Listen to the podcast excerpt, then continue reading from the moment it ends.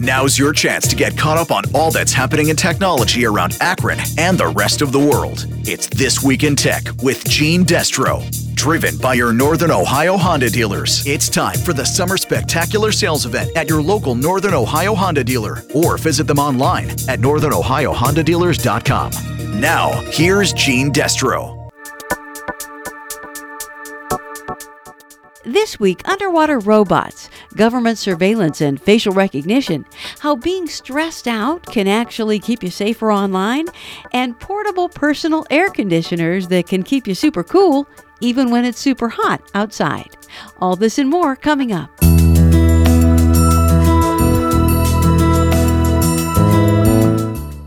Researchers trying to figure out how to build better underwater robots are studying how underwater creatures walk along the ocean floor. University of Akron Assistant Professor of Biology Henry Astley tells us how he'll be using a $297,000 research grant from the National Science Foundation. A lot of underwater robots at the moment are free swimming, usually propeller driven, but they have a lot of problems in cluttered environments or near the substrate, especially if the propellers stir up sediment and mud on the bottom and what have you. And people have done underwater walking robots previously that are just these huge, heavy, lumbering things that aren't terribly efficient and they're very slow. The idea is that this would allow us to create something based on how animals move, so it would be able to deal with these cluttered environments, move more elegantly and quickly and efficiently than previous underwater walking robots have been able to why is it that people want to have robots walk along underwater? So there's a variety of interesting things that an underwater walking robot could do. Uh, ecological monitoring, uh, search for lost items, people uh, in some cases, inspecting the underside of ships. It could crawl up and down oil rigs. There's a lot of potential uses for an underwater walking robot, especially because unlike free swimming robots, it can simply hold position just simply by gravity. It can just grab on and stay with no energy cost. Whereas a swimmer, it has to constantly expend power, constantly drain its battery in order to just stay where it is. So, is this technology that can be used then for military purposes as well as non military purposes then? Quite possibly. There's a lot that you could do with an underwater walking robot, no matter what you're trying to do with it, whether it's counting the population of an endangered fish in a particular watershed or inspecting a harbor for sneaky people trying to get in and blow up your ships. When you're done, what will you be producing? Will it be a report or how, what form will it take? The idea is to have essentially a platform in the sort of the animals will walk along a trackway and there's one sort of part of the trackway that they can't necessarily see as being different. And beneath that are a series of electronic sensors that are waterproofed and can tolerate sustained immersion in water, but also are sensitive enough to detect the very tiny forces that this animal is producing and record those forces over time in forwards, backwards, left and right, up and down, so I can really understand how these animals are pushing off the substrate in order to propel themselves. Ah, I see. So it's like a really high tech version of, you know, like when they put a a wire or a tube over the road, yes. drive over it, and it rings. Exactly. It's it's it's a very high tech version, almost like a bathroom scale in a sense too. Of you're fundamentally you're measuring force, except this one can record force over time really accurately in multiple directions.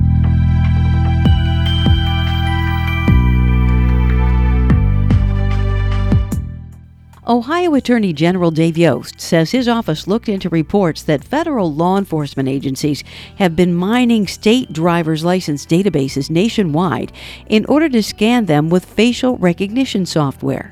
Media reports raised the question of whether or not this was legal, proper, and perhaps could be an invasion of people's privacy.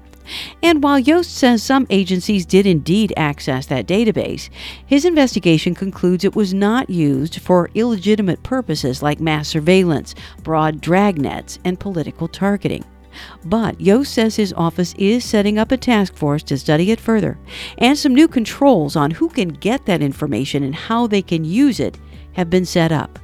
Now, he says law enforcement officers will have to go through the State Bureau of Criminal Investigation to get that information and will have to get some new training before they can use it. I want to make sure that all of our law enforcement partners that are using this tool are using it properly and understand its limitations and you know the need to do additional police work. Here's why. As I dug into this and began seeing some of the research about the variability and the accuracy of these systems within certain racial classifications, etc., I became concerned that we have adequately trained law enforcement on the uses of this and the limitations of this technology. For example, the system appears to be, uh, all facial recognition seems to be somewhat less accurate with regards to females than males. African Americans have a higher rate of mistaken identity, if you will, than Caucasians. What that means is not that it's not a valuable tool, not that we shouldn't use it, but rather it means that it's only a starting place. It's a lead, it's a clue in a criminal investigation. It's the place we start, not the place we end. But Yost says the idea that your BMV photo is somehow private information is flawed. Driver's license photos are identification photos. They're given up for identification purposes with the full knowledge of the person whose photograph is being taken. And though he says there is legitimate concern that facial recognition software is not always accurate, there are times when used properly, it can be extremely useful. If there's an abduction and it's your child, you want facial recognition to be able to identify who the guy is stuffing the kid into the white cargo van. Also, today, some new tips on how to stay safe online. Stay stressed. I'm Brian Cooley from CNET in search of the next big thing. That's an interesting recommendation from a new University of Florida and Google study about the psychology of people who are most easily tricked by an online scam known as phishing. Phishing is when you get one of those emails that appears to come from a legitimate organization asking you to log into your account, except it's a good looking fake and stealing your login information.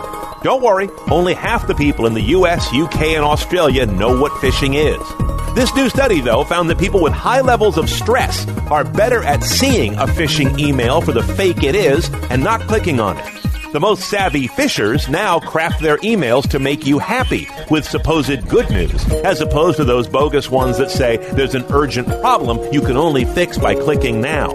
That seems to create stress and a better bull detector. Keep an eye out for that good news and stay skeptical. But while it may be at least relatively easy to press delete to clear out what you suspect are spam email messages, it's not going to be that easy to figure out whether or not some of the videos you see online are real or fake. That's because new deepfake technology is making it easier for scammers, crooks, and spies to make you believe your lying eyes. Deepfakes are videos that seem to show people, including famous people, saying and doing things they never actually said or did. Until very recently, these fake videos were easy to detect. But now they're not, and detecting them will soon be impossible for ordinary viewers. A bill in Congress would impose criminal penalties on deepfakes used to deceive, defraud, or destabilize the public. Adobe, maker of Photoshop software, recently released a software tool that helps detect images manipulated by Photoshop but the worldwide community of amateur and independent programmers is far more organized around making deepfakes persuasive than around finding ways to detect them. In an effort to avoid government intervention, tech companies are trying to show they can handle the problem without clamping down too hard on free speech. Inside Business, I'm Geoff Colvin for CBS News. Although summer is winding down, it's still plenty hot outside. Hot enough for sure to make you wish you could carry your air conditioner outside with you. But as Jim Chenevey reports, It seems your wish is actually about to come true. Sony has unveiled a personal air conditioner, the Reon Pocket. It's a device about the size of a deck of cards that blasts cold air down the back of your shirt. The Reon works with a special undershirt that has a pocket to hold it at the base of your neck. The Bluetooth enabled Reon links up with a smartphone app to allow you to control it on the fly. Using thermoelectric cooling, the Reon was able to reduce users' ambient body temperature by about 23 degrees. And there's a bonus. During the winter months, it can be switched over from a cooling device to a personal heater. With a battery life of 24 hours and charge time of 2 hours, the Reon supports both iOS and Android and retails for around $150. And that's for your information. I'm Jim Chenevey, CBS News. And that's it for now. See you next week. That was This Week in Tech with Gene Destro. Driven by your Northern Ohio Honda dealers. It's time for the Summer Spectacular Sales Event at your local Northern Ohio Honda dealer or visit them online at northernohiohondadealers.com. Tune in next week for more tech news and listen online at WAKR.net.